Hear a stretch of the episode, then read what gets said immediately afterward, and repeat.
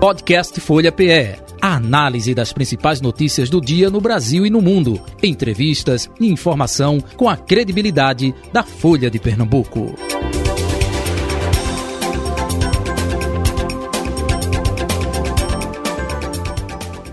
Deputado federal reeleito pelo partido Rede, o Túlio Gadelha. Vamos estar também aqui com a Carol Brito. Então, deputado, bom dia, seja bem-vindo aqui ao estúdio da Folha FM, no Folha Política de hoje, né? O deputado que foi reeleito pela Rede Sustentabilidade, né? E o... seja bem-vindo aqui ao estúdio, deputado, na Folha FM. Obrigado, obrigado a todos. Uma felicidade estar aqui de volta na Rádio Folha. Boa, bom dia, Carol. Bom dia. Eu acho que a gente tem muitos desafios pela frente. É, bem, agora com o governo eleito de Lula, né, com a vitória nas urnas, a gente pretende passar por esse processo de transição de maneira pacífica e ter o nosso presidente empossado agora no dia 1 de janeiro. Esse é o maior desafio que temos pela frente, né, e combater esses retrocessos finais do desgoverno Bolsonaro que a gente tem observado, como a Operação Pipa, que foi é, desmontada, desfinanciada, né, em perseguição aos nordestinos que votaram majoritariamente no presidente Lula. E é sobre isso que a gente precisa falar também. Então, o senhor que está aí né, cobrando essa investigação nos cortes de verbas né, que ameaçam esse, o recebimento né, de água potável pelos caminhões-pipas para o povo nordestino e também esse corte né, na operação dos caminhões, que vai, isso aí vai impedir a chegada né, da água potável. Como é que é isso, deputado? Bem detalhado para Olha, primeiramente, a gente está na comissão de trabalho e fiscalização do serviço público, né, entrando com um requerimento para a gente poder fiscalizar né, justamente esse, esse corte de orçamento que foi feito é, no âmbito do governo federal, porque esse programa existe há mais de 20 anos. Um programa que, além de existir há mais de 20 anos, ele leva água para mais de 1 milhão e 600 mil pessoas. É um trabalho que é feito junto com o Exército e o Ministério do Desenvolvimento Regional. E, e, e esse, esse, esse trabalho, ele nunca obedeceu uma lógica política.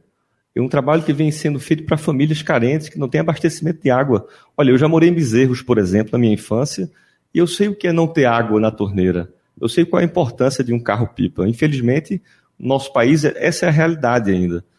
Então, você ficar sem água e não ter previsão para que um carro-pipa possa abastecer sua cisterna ou sua caixa d'água, é a mesma coisa, Carol, de você, por exemplo, ser eleita síndica no condomínio, no seu prédio, e das 20 pessoas, dos 20 apartamentos, ter voto de 11. E depois de eleita, você cortar a água dos outros nove que não votaram em você, porque foi eleita síndica pelos 11. É o que está acontecendo hoje no Brasil, aqui com relação à perseguição aos nordestinos. É, não tem sentido esse corte de orçamento que compromete só aqui em Pernambuco o abastecimento feito por 999 caminhões-pipa, que abastecem a, a, só aqui em Pernambuco a, a, milhares de famílias. Dezenas de, não me vem o número certo agora, não quero cometer a insanidade de falar um número errado, mas esse programa ele abastece no Brasil 468 municípios, né, com 3.348 carros-pipas, e aqui no Nordeste são exatamente 999 carros-pipas que trabalham dentro desse programa, dessa operação. É muito pouco, não? Para toda uma região Nordeste? Não, para o no, Nordeste todo são 3.348 carros-pipas uhum. trabalhando. Se você tomar como pressuposto que um carro-pipa tem em média, carrega em média 20 mil litros d'água, né? Os carros-pipas eles variam de 4 mil a 32 mil litros, mas é. uma média de 20 mil litros d'água. E um carro-pipa pode deixar numa cisterna 5 mil litros, ou pode deixar numa caixa d'água mil litros. Um carro-pipa cheio pode abastecer até 20 casas. Se aquele carro roda quatro vezes no dia, aquele carro-pipa leva água para 80 pessoas, 80 famílias. Um carro-pipa. Aqui no Nordeste são 999 carros-pipas que trabalham. E aqui a gente vê o município de Águas Belas, por exemplo, são 22 carros-pipas. Em Dormentes, 27. Em Exu, 36. Em Belo Jardim, são 9 carros-pipas. Em Arco Verde, 14. Né? Então, é um, é um programa importante, necessário. E essa medida, ela contraria vários princípios da administração pública. O princípio da legalidade, o princípio da eficiência, o princípio da finalidade, mas principalmente o princípio da impessoalidade. Um governo ele não pode olhar quem é seu aliado depois de eleito ou não, ou não eleito, né, que é o caso, quem é seu aliado e quem não é seu aliado. E é isso que está acontecendo. É perseguição aos nordestinos que votaram e elegeram o nosso presidente Lula. É, deputado, que consequências uma ação dessa gravidade pode acabar repercutindo no governo federal? Né? O senhor acionou, se eu não me engano, além dessa comissão na Câmara, também o Tribunal de Contas da União, não é isso? Que tipo de consequência isso pode ter? Olha, no final do governo, eu acho difícil que tenha alguma consequência que, que retire ou que acarrete em algum tipo de afastamento do presidente ou suas responsabilidades. Mas o presidente Bolsonaro ele vai perder o manto da esfera presidencial. O que protege ele dos tantos crimes que ele cometeu é justamente o fato de estar empossado como presidente eleito. A partir do momento, a partir de 1 de janeiro, quando não for mais presidente eleito, ele vai passar a responder não só administrativamente pelo que cometeu, mas também criminalmente pelo que ele tem feito com o país. E essa decisão de não destinar recursos para um programa que acontece há 20 anos, fundamental, principalmente para o Nordeste, mas não só o Nordeste, viu? Cidades do Espírito Santo e de Minas Gerais também são abastecidas por esse programa. Essa decisão é uma decisão criminosa, de perseguição política. Por isso, a gente vai precisar não só interpelar o Ministério agora no âmbito do Parlamento do Congresso, mas também após a eleição, após a posse do presidente Lula, me desculpe, a gente vai precisar julgá-lo, ver o julgamento criminal do presidente pelos crimes que tem cometido contra a população brasileira. É, deputado, outra área que vem sofrendo é, bastante com cortes é, do governo federal é a cultura. E o senhor foi indicado para a equipe de transição é, do governo Lula nessa área. O que é que o senhor leva de propostas e como o senhor vê é, a situação da cultura hoje no país? É, primeiro, eu acho que eu posso dizer, viu, Carol, que a primeira o mais grave que tem acontecido no âmbito da cultura é a falta de participação popular.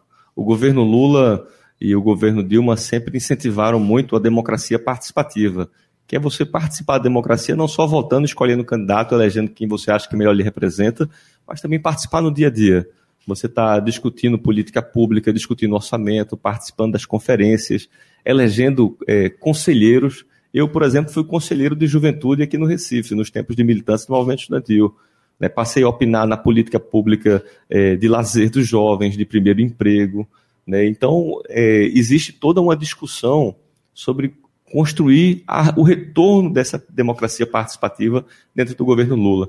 E na cultura, essa participação sempre foi muito grande por parte dos artistas, dos fazedores de cultura, dos, da cultura popular como um todo. Eu acho que o grande, a grande perda desse governo no âmbito da cultura foi de retirar a sociedade de dentro de uma discussão de políticas públicas. E a gente vai precisar retomar esse diálogo com a sociedade e, falando de política pública, retomar chamando o servidor público concursado para perto para ouvi-lo com relação ao orçamento, a políticas públicas. A gente percebeu nesses últimos anos, por exemplo, o desmonte do IFAM, e com isso, o incêndio na Cinemateca em São Paulo, o incêndio no Museu Nacional. Né? Um, foi nomeado um presidente da Fundação Palmares que, que nega a luta do povo negro, que tem preconceito com relação a lideranças do povo negro, como o Zumbi dos Palmares, por exemplo. Né? Um homem escravo que comandou um, um escravizado que comandou um, um movimento é, é, é, junto aos quilombolas, né, aquela época, se resistindo, resistindo nos quilombos. Né? Então, é, a gente percebeu nesses últimos anos é, um completo é, desmonte da cultura popular e o desmonte do Ministério da Cultura. Olha, Carol, só para você ter ideia, em, em, dois momentos da história do Brasil a gente não teve Ministério da Cultura. Um momento foi na ditadura militar. Lá nós não tínhamos Ministério da Cultura. E um segundo momento foi no governo Collor. O terceiro momento que poderia existir e não existiu foi no governo Temer, quando ele tentou acabar com o Ministério da Cultura, mas voltou atrás depois. Então, Bolsonaro foi o, o, o terceiro governo, depois do governo Collor, o governo da ditadura militar, que acabou com o Ministério da Cultura. Então, os desafios que a gente vai ter pela frente é principalmente de retomar essa participação popular, construir uma democracia mais participativa, fortalecer as leis que são importantes para incentivo da cultura, como a Lei Rouanet, que foi criminalizada durante o governo Bolsonaro, reestruturar essas instituições importantes para cuidar do nosso patrimônio artístico, cultural, nosso patrimônio arquitetônico, eh, que estão na alçada no âmbito do Ministério da Cultura, destinando orçamento para a preservação desse patrimônio, mas principalmente de ouvir os servidores que já têm experiência e conhecimento sobre a pasta. É, deputado, a gente está vendo também um momento no país de muita instabilidade é, nas ruas, né? Agora há pouco, por exemplo, foi desbloqueado, faz pouco tempo, o acesso ao aeroporto de Viracopos por manifestantes que ainda protestam contra o resultado das urnas. É como é que o senhor vê esse momento do país? O senhor tem, e se o senhor teme que essa é, tensão das ruas, esses protestos, acabem escalonando a partir da posse do presidente eleito Lula? É, eu tenho percebido que o, a justiça já tem é, tomado providências. Né? Recentemente a gente viu uma multa ao PL de 22 milhões e 900 mil reais é, pelo fato de eles estarem questionando o resultado das eleições, é, afirmando que as urnas estão viciadas e pedindo cancelamento né, de algumas urnas. Engraçado, né? É como a gente assistiu uma partida de futebol, o seu time leva dois gols no primeiro tempo, você perdeu o jogo e depois você pediu o cancelamento da partida, mas só do primeiro tempo, né? só do tempo que você perdeu. É o que o governo Bolsonaro faz hoje, pede o cancelamento das urnas que ele, que ele perdeu. Mas as urnas que Bolsonaro foi majoritário, que ele ganhou, ele não pede o cancelamento, nem pede o cancelamento do mandato dos deputados eleitos pelo PL, que foram muitos, foram 99 deputados. Né? Então, eu acho que esses movimentos, Carol, eles tendem a se fortalecer se o poder público não fizer nada mas eu vejo a justiça agindo, multando, punindo essas pessoas, investigando para saber quem financia. Não é possível que você que saia do Recife, vá para Caruaru, passe ali pela 232, você veja em frente ao quartel do Exército uma manifestação onde tem uma estrutura montada com todos, banheiros químicos, tem lanche, né? tem até brincadeira de um pessoal que que está passando necessidade, né? E que vai lá às vezes para bota uma camisa, uma bandeira verde e amarela, vai lá para poder é, comer alguma coisa ou beber, né? Porque ali tem toda uma estrutura montada para as pessoas que chegam, né, para receber as pessoas. Mas se tem uma estrutura montada, é porque tem alguém financiando. E é isso que precisa ser investigado. Né? A gente precisa é, apertar o órgão mais sensível dessas pessoas que fazem isso, que é o bolso. Saber quem financia e punir essas pessoas. Não é possível que a gente vá conviver, não tem como você conviver pacificamente com quem é, quer implantar uma ditadura militar. Né? Quem, e se fala em liberdade de expressão, é liberdade de expressão para poder implementar um regime que vai acabar com a liberdade de expressão, né, não faz sentido.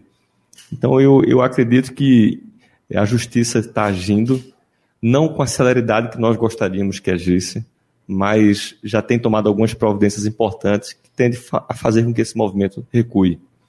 É, ao mesmo tempo, deputado, há uma reação é, de parlamentares bolsonaristas a essas ofensivas do judiciário, né?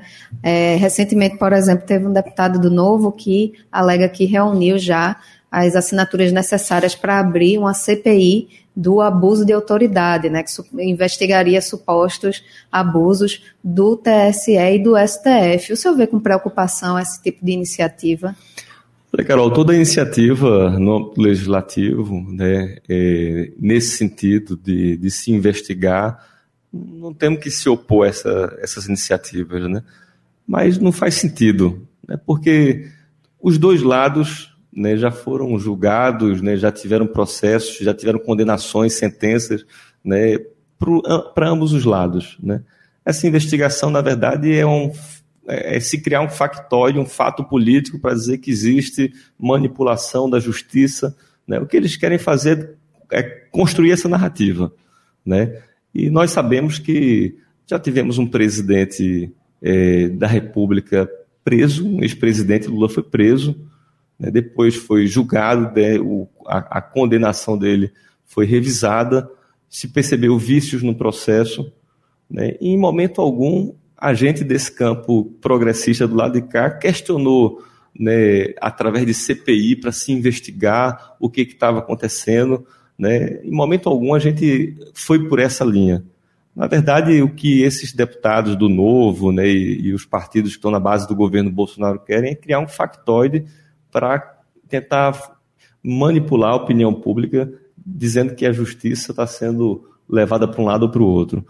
Então, mas tudo isso está dentro da regra do jogo. Se eles querem criar uma CPI, que criem a CPI para investigar, mas tenho certeza que tudo isso que está acontecendo no Brasil é muito grave e a ameaça à democracia é mais grave ainda.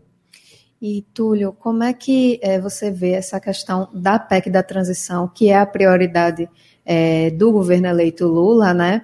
E que recompõe aí, por exemplo, o pagamento do Bolsa Família, mas que também está causando aí uma certa desconfiança do mercado por é, ameaçar é, furar o teto fiscal e desequilibrar as contas do país. Como é que se houver essa necessidade de ter um equilíbrio aí entre recompor as áreas sociais, que são urgentes, mas também de é, dar o equilíbrio fiscal para o país?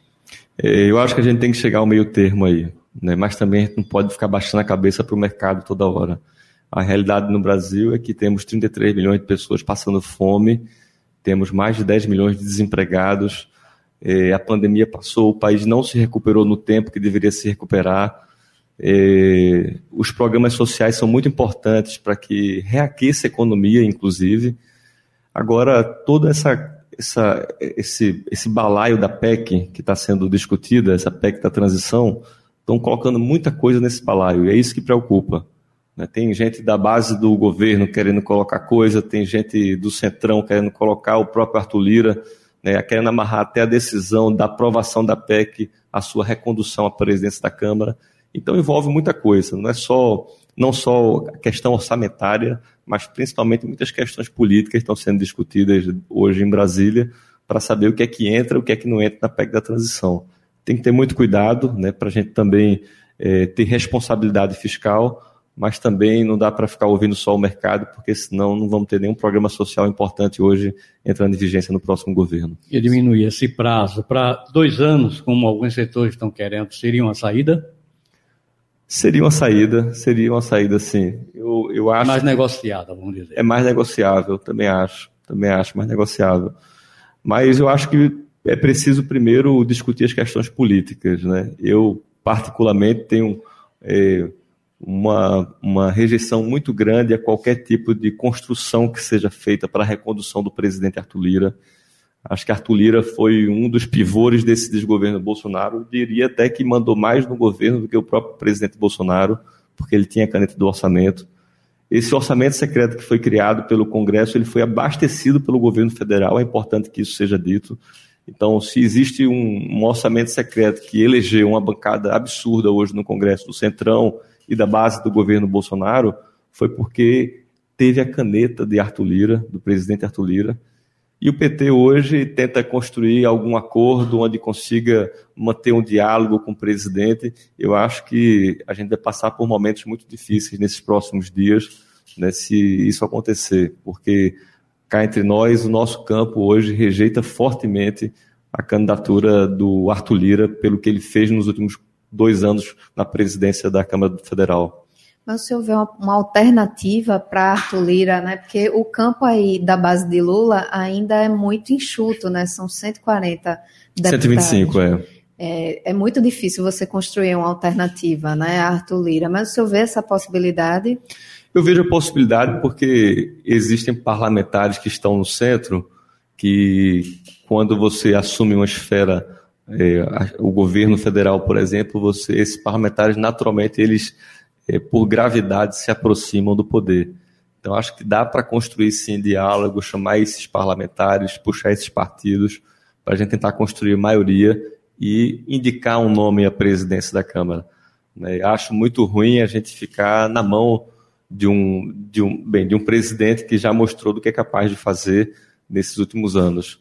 Mas também reconheço a força do Arthur Lira né, e o poder do orçamento secreto. Né? Foram bilhões e bilhões de reais, mais de 60 bilhões de reais direcionados para que o parlamento diga onde é que deve ser investido, para que deputados digam. Eu não peguei um centavo desse orçamento, fui inclusive um dos três deputados de Pernambuco que sequer solicitou esse orçamento. E muitos me diziam, Túlio, faz a solicitação formal.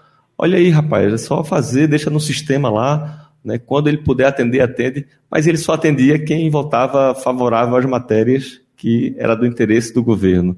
E entre essas matérias, mineração em terras indígenas, entre essas matérias, mais veneno para a agricultura familiar, aprovação de novos venenos, entre essas matérias, o aumento do fundão eleitoral, né, tudo isso né, para poder é, cooptar parlamentares para votar com o governo em matérias que eram contra o povo, contra a população brasileira. Deputado, vindo aqui para a paróquia, né, como é que vai ser o relacionamento com o governo Raquel Lira? Daniel, eu não tenho eh, conversado ainda com a própria Raquel. Eu recebi o convite.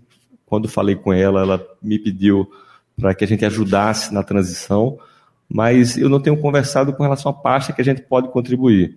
A gente tem capacidade de contribuir na pasta da reforma agrária, da, da agricultura familiar, na pasta da cultura ou dos direitos humanos, na educação, né, do meio ambiente também, essas são algumas, na habitação popular, essas são algumas, algumas matérias que a gente debateu no Congresso nesses últimos quatro anos de maneira mais profunda.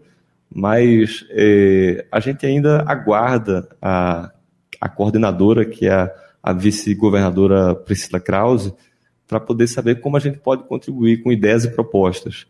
Né? Mas, de antemão, eu vejo que ela está se movimentando de maneira muito hábil, chamando técnicos, né? construindo programas com mais profundidade, fazendo análises, estudando o orçamento do Estado. Né? Mas, enquanto isso, ela não chamou os atores políticos para contribuir com o programa de governo, nem com o processo de transição. É, deputada, ela também esteve em Brasília, onde ela, onde ela pediu apoio aos deputados é, na questão de emendas, né? Sem ser emendas do orçamento secreto, vale. As emendas de bancada, né? Isso, exatamente. É, nas suas emendas individuais, o senhor vai destinar algo a esses pleitos feitos por Raquel? Carol, minhas emendas individuais, elas, todas elas, 100%, quem conhece nosso mandato sabe disso, ela é destinada através de participação popular. A gente chama de emendas participativas. A sociedade inscreve projetos no nosso site. Esses projetos, que são aproximadamente 200, eles ficam lá no site para que a população analise. E durante cinco dias a gente inicia um processo de votação por área. Né? Tem a área da agroecologia, a área da educação, a área da cultura, direitos humanos, saúde. E os projetos mais votados são contemplados a gente destinou, nesses últimos quatro anos, mais de 60 milhões de reais para projetos em Pernambuco, através das emendas participativas. E no último processo de emendas participativas que aconteceu em agosto desse ano, votaram mais de 200 mil pessoas, mais de 200 mil pernambucanos. Então, as nossas emendas individuais, elas já estão escolhidas pela população, eleitas pela população. Mas as emendas de bancada, já disse a governadora Raquel, que ficam à disposição do governo para o que ela precisar. É, deputado, como é que fica a posição da Federação é, Rede Pessoal é, no governo Raquel Lira, né? Porque o senhor declarou apoio a Raquel, mas o pessoal ainda ficou ali com Marília Reis. E como é que fica agora no governo? O partido vai sentar para debater a posição? Olha, a Federação Rede Pessoal, quando se forma uma federação entre dois partidos, se cria um novo estatuto. É um estatuto da federação. O pessoal tem um estatuto, a rede tem um outro estatuto, e se criou um terceiro estatuto, que considera os dois estatutos, mas é um terceiro estatuto que vem como é, coluna mestre de sustentação dessa, dessa federação. Uma união, né? Uma união. E nesse estatuto a gente tem uma, uma cláusula de consciência que dá liberdade para que nossos partidos, mesmo estando federados, eles tenham avaliações distintas sobre é, caminhos né, com relação apoios a governos ou, ou projetos. Né? É, essa cláusula de consciência ela consta no Estatuto da Federação Rede Pessoal. Tanto que, no segundo turno, o pessoal declarou apoio à candidata à época Marília Reis antes da reunião da federação, o que também dá uma prerrogativa para que nosso partido, a Rede, decida sobre o seu caminho. E a Rede decidiu pela liberação. Então, no nosso partido, na Rede, aqui em Pernambuco, tiveram lideranças políticas, dirigentes e candidatos né, que declararam apoio a Marília Reis e a Raquel Lira. E agora tem um próximo passo né, de discutir qual a participação da rede do pessoal no governo, se o pessoal permanecerá na oposição ou se fará parte do governo, ou se terá uma postura independente. Né? Essas discussões estão acontecendo ainda. Né? Estamos em novembro, ainda tem dezembro para a gente depurar essa, essa discussão internamente, para que em janeiro, fevereiro, a gente comece a, a se movimentar politicamente. Ainda não tem perspectiva de uma reunião ainda formal, não, né, deputado? Eu tenho conversado com o presidente da Federação Paraíba, que é presidente do pessoal também, para que a gente faça a reunião nas próximas semanas. Acho que teremos, devemos ter. Uhum. Deputado, é, o seu nome, ele está vindo agora a eleição de 2024 também na Prefeitura do Recife, seu nome vem sendo lembrado para disputar. É, como é que o senhor vê essa perspectiva? Se anima para disputar a Prefeitura do Recife? Ainda não, Carol, a gente saiu de uma, eleição agora, está falando da outra. Ainda está cansado. Né? É, porque é puxado, gente. Eleição é um processo muito puxado. Para ter ideia, tinha dias que eu passava por oito cidades, né? Fazia oito, fazia em torno de seis, né? Mas chegou o dia que eu teve dias que eu fiz oito municípios, né? Caminhada, né? Debates e reuniões, e bem. É, eleição é um processo bem puxado, mas é um processo muito importante. Eu, eu primeiro espero o meu partido, né? Diferentemente de outros partidos que têm dono, né? A rede é um partido é, que tem uma direção e cada dirigente tem uma opinião. Tanto que eu, na, na, discussão interna do partido sobre apoio a candidaturas, entre a candidata Marília e a candidata Raquel à época, eu perdi, né? O meu grupo ficou, a, o apoio à candidatura de Raquel ficou menor dentro da direção do que a candidatura da, da Marília Reis, né? Mas os nomes que apoiavam a candidatura de Raquel Lira tinham mais força política eleitoral. Né? Então, eu, eu aguardo muito uma reunião interna com o partido para a gente avaliar né, no futuro né, esse cenário de disputa ou não, de avaliação. Tem que se ver o governo também. Né? A Prefeitura do Recife até agora não sanou os problemas que foram entregues pelas outras duas gestões do PSB. Recife continua uma cidade de um trânsito absurdo, extremamente desigual, com muita pobreza, com muita miséria. As palafitas estão aí, né? Nada foi resolvido quanto a isso ainda. Então a gente não pode ser capital da desigualdade do desemprego né? e achar que está tudo bem. Então a gente aguarda, né? espera que a gestão melhore. Né? A gestão melhorando, a gente avalia, junto com a direção do partido, a possibilidade de disputar a cidade ou não.